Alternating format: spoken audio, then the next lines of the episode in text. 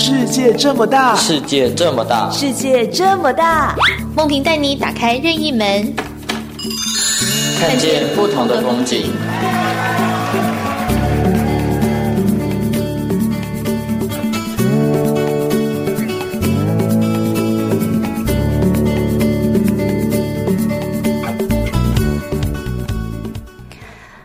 您收听《世界这么大》的节目。今天梦萍请假不在家哦，所以是由我辉米一个人来主持。但是今天呢，这个主题啊，我觉得，哎，不但是中壮年族群要听哦，就连年轻的朋友也应该要多加留意哦。就是像我们家里的长辈朋友，也就是爷爷奶奶、阿公阿嬷，是不是有时候会有这种情绪低落的情况突然出现呢？或者是说，这个身体突然就说啊，这边不舒服，那边不。不舒服，但是看医生好像又没有什么大碍，对不对？还有像是睡觉总是睡不好啦，或者是很焦虑，常常碎碎念等等，甚至可能会有不好的想法跟念头等等，这些都有可能是什么呢？是老年忧郁症的前兆喽。今天邀请到的是扬生慈善基金会的执行长许华义来跟我们分享什么是老年忧郁症呢？Hello，华义你好。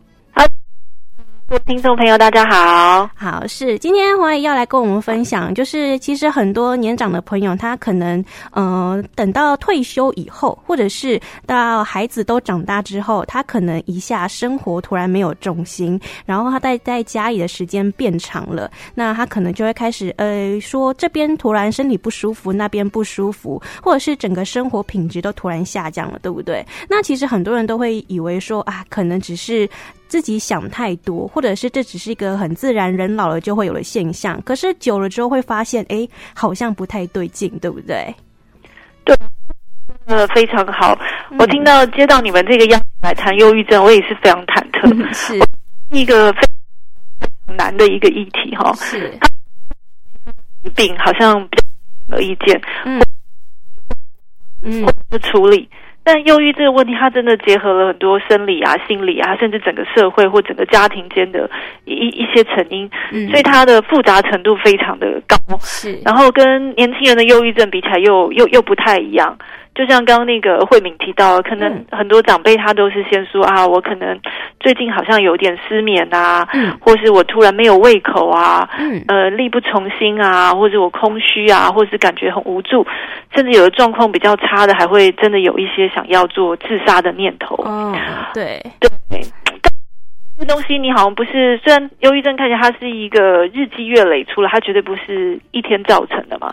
对。但好像你如果没有平常仔细观察，其实也不是这么容易可以立即发现这个问题。嗯，对。像因为像假如说，可能家里的小孩子啊都长大成人了，可能大家一天到晚都是家里没有人在的状态。那其实老人家有可能虽然说一个人两个人在家，但当有一天他的老伴突然就离开的话，是那他当他只有一个人在家的时候，是不是想东想西的这个时间会更多了，对不对？对，因为就是老老年，他的确是一个在我们人生历程中，他是一个比较是逐渐失去的过程嘛。嗯，所以就有人开玩笑说啊，到了老年，我可能参加告别式机会比参加婚礼还多嘛。是，所以在他不断的在失去各种过程，不管是。小孩啊，长大啊，有自己的家庭，或是自己的工作卸下来。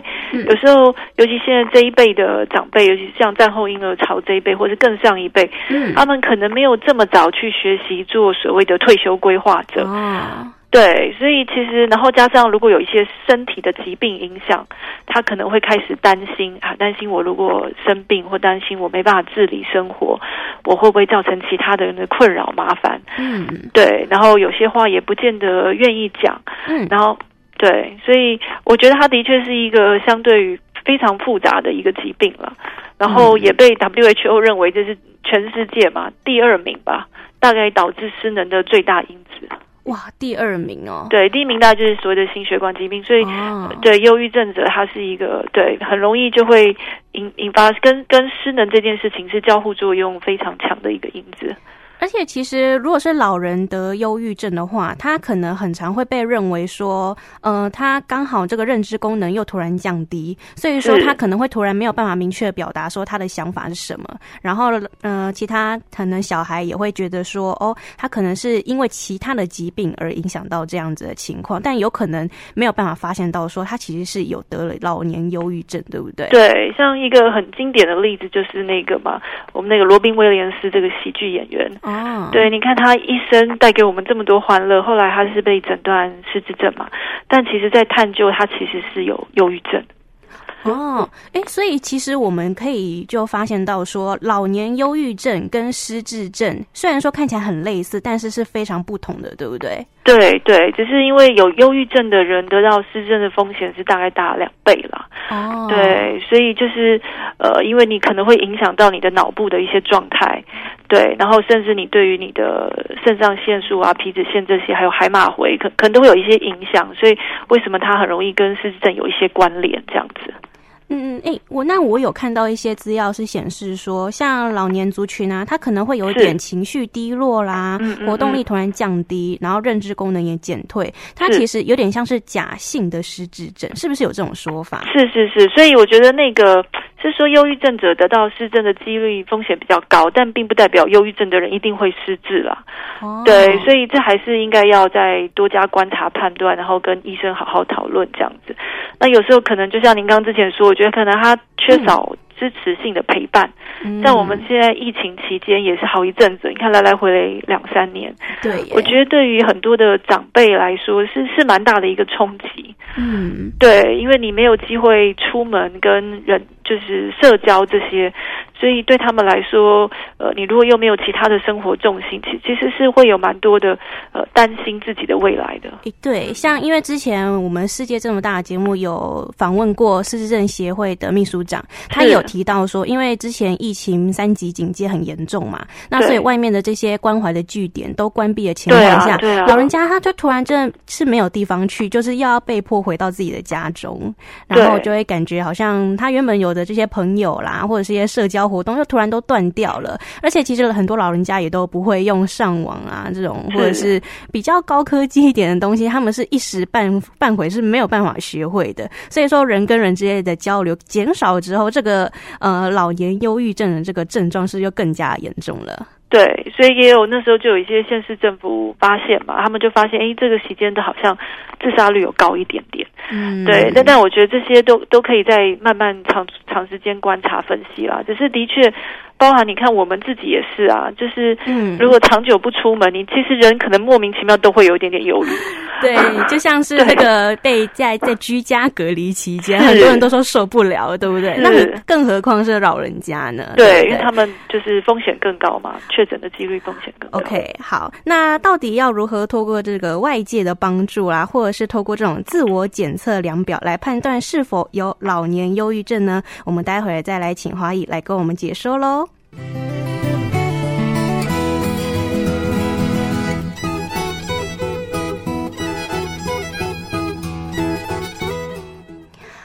好，我们今天世界这么大节目邀请到的是我们扬声慈善基金会的执行长许华怡来告诉我们这个老年忧郁症的情形，以及是要怎么帮助他们哦。那刚刚有提到说，这一些症状可能会被误认以为是失智症的前兆，或者是已经得失智症了，但是他可能没有想到说他是有老年忧郁症的存在风险。那到底我们是要怎么透过这个外界的帮助，以及这个自我的检测量表来判断自己是否有老年忧郁症呢？那我们来请华裔来为我们解说一下喽。好的，慧敏就跟大家简单分享一下。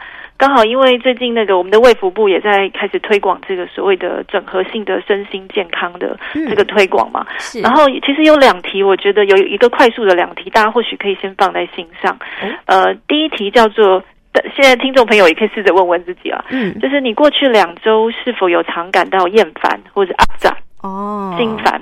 嗯，好，如果有的话，你再想想第二题。第二题就是过去两周你是否有减少很多的活动或你平常有兴趣的事情？哦，减少。如果这两题都是对对，减少活动或有兴趣的事情，哦、那当然现在疫情之下，我们的确都减少了很多活动，是兴趣的事可能也都不知不觉都被减少了。但是呃，如果这两题都是是的时候，台湾有一个呃最常用的叫 GDS 十五，就是老人忧郁量表，它是一个十五题的是非题。我觉得还蛮好，呃，蛮蛮好阅读，也蛮好，可以呃让大家自我检测一下，或者是可以作为一个呃关关心自己家人长辈的一个参考。哦、那我想说，我们就快速让大家做一下，如何？嗯，好啊，那请我们华仪来告诉我们这些题目有哪些？好啊，我们就一起做做看十五题。你们或许大家都在开车，就心里先有一个谱，那。稍微转换了一下，因为他他有的是刻意要做反向题的，我就为了方便大家呃 mark 一下，那你就等一下 mark 一下，看看自己回答是有几题，好吗？好的。好，第一题是呃，你基本上对自己的生活感到不满意吗？哦，不满意，那其实 你是否放弃了以前很多喜欢的活动或嗜好呢？哦，放弃活动跟嗜好，好。第三个，你是否觉得生活空虚？空虚哦，这个很多人应该都这样觉得。你是否常常感到烦闷？烦闷，嗯，好。然后是否常常感到心情不愉快？心情，哎，烦闷跟心情不愉快有什么差别啊？他两两可能也不用那么的去讲究，你就凭你自己直觉回答就好了。回答，OK，对对，直觉回答。然后再下一题，你是否还害怕有不好的事情发生在你身上呢？哦，就杞人忧天。呃，或者你是否会大部分的时间感到不快乐呢？大部大部分的时间，嗯、大部分的时间，对对对。OK，好。那你是否会常常感到无助？无助啊，哇，嗯、这个真的，嗯、那是真的蛮蛮蛮烦恼的，对不对？然后下一题是说，你是否宁愿晚上留在家，也不爱出外出做一些有新意的事情？有新意的事情啊。比如说，呃，我家附近开了一家新餐厅啊，我想去尝试看看。但我就是我宁愿在家，我也不想出门。对，而且可能会想说行动不方便的话，就觉得啊，那算我还是不要出门。对对之类的。哦、OK，好、嗯。然后下一个，你是否会觉得大多数人呃有多记忆力的问题？你比大多数的人有一些记忆的问题。记忆的问题啊，就想说，哎、欸，记忆不好啊之类的，就是例如说，小孩子跟你讲，哎、欸，我已经提醒过你要做什么事，但是我就是忘了这样。对，就是你跟其他人比较相较之下啦，你有没有比大多数人还有一些记忆的问题？嗯，OK，好，好，然后到第十一题喽，你认为活着不是一件好事？哇，这个年纪想这个问题是 非常的，嗯，好，那接下来下一题就是，你是否觉得自己现在是一无是处呢？一无是处啊！嗯嗯，好，那再来，好，到十三题了。你是否感到就是精力都不充足，没有什么精力？哇，那、这个、没有什么活力。其实这个如果年纪一大，那这样的情况应该更更常见，对不对？嗯，就我们不不替他们回答好了。哦、OK，好。然后第四个是你是否觉得自己的处境无望，没有希望？没有希望。OK，、嗯、比较没有希望。最后一题喽。好，你觉得大部分人的状况都比你好吗？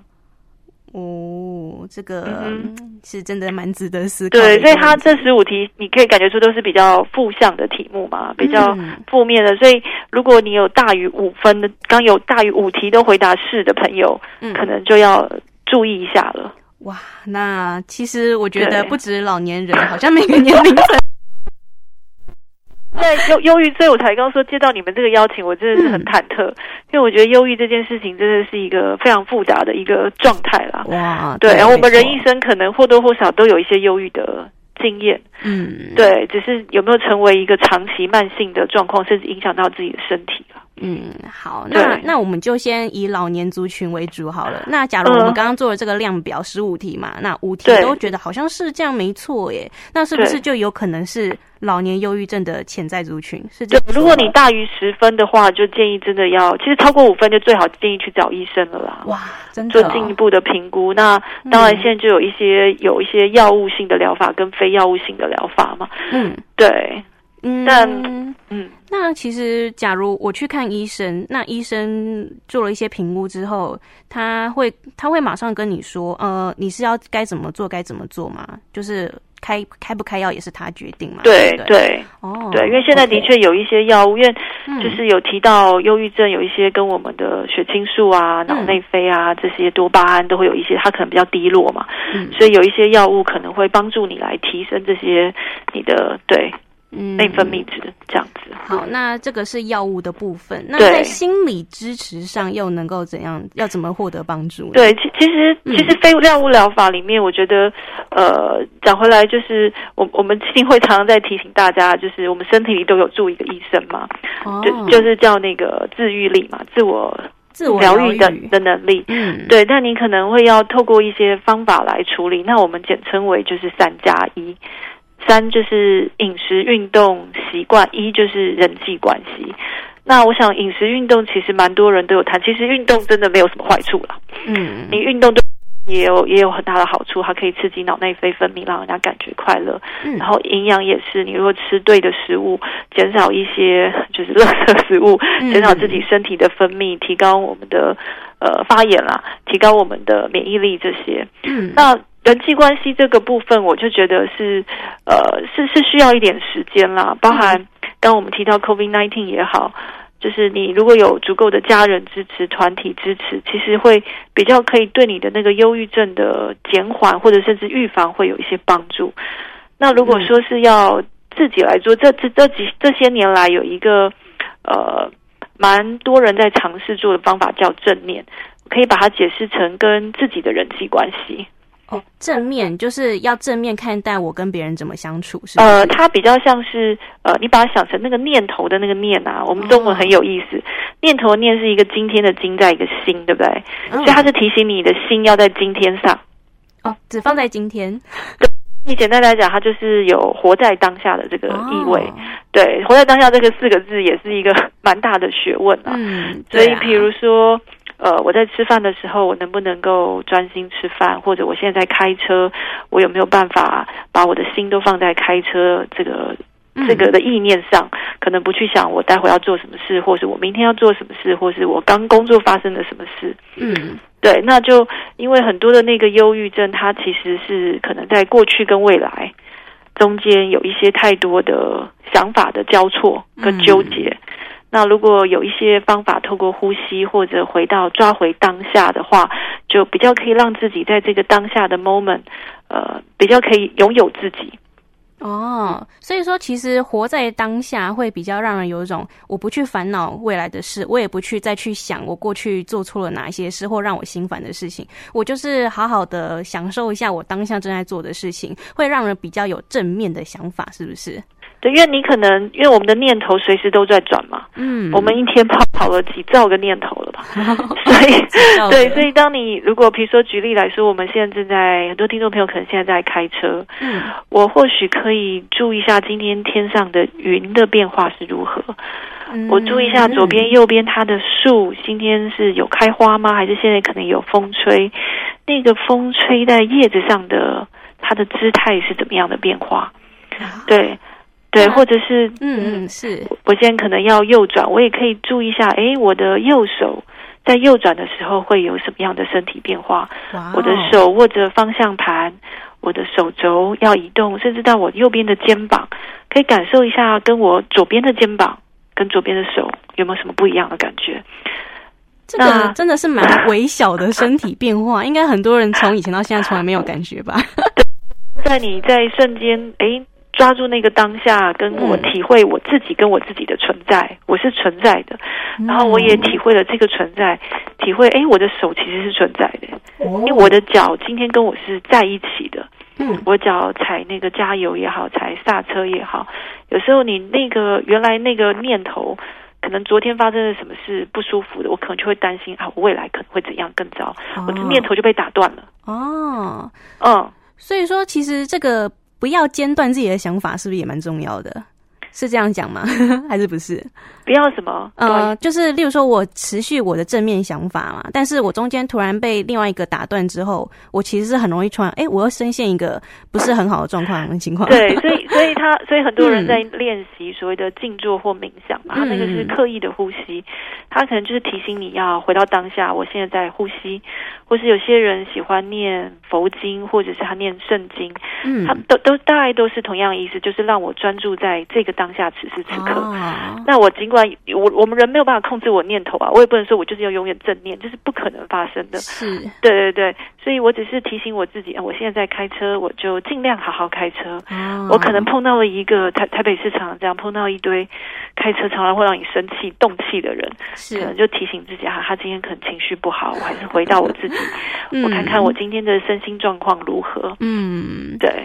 对，其实这个正面的想法是真的需要多努力练习，对不对？因为有时候它就是一个不断的练习的过程。是、嗯、哇哇，那其实这个 这样的这个情况，很多人都以为说可能是个性使然，但是其实正面的心态是可以做练习的，不是说哦，我今天心情不好，我就是觉得大家都对不起我，而是其实你有时候心态转念一下，你就会发现不同的角度看同样的事情，这个想法。一变，那这个心境就会马上就不太一样了。对，就是，但转念这件事情不容易吧？真的，对，我觉得要启动转念这件事情不容易。或许就从、嗯、呃接受现在开始。嗯，OK，好。那所以刚刚华仪跟我们讲这个三加一法则，其实不只是老年忧郁症啊，我们各个年龄族群都可以想，就是三。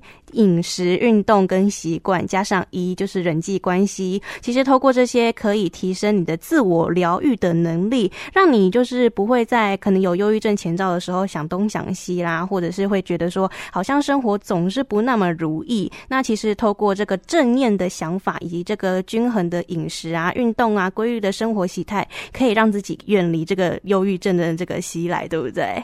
对希真的希望大家都可以这样。对我觉得一碰到忧郁症的家人 真的很辛苦。好啊那今天就非常谢谢我们扬声基金会执行长徐华怡跟我们分享喽谢谢你。谢谢谢谢谢谢谢谢拜拜。拜拜。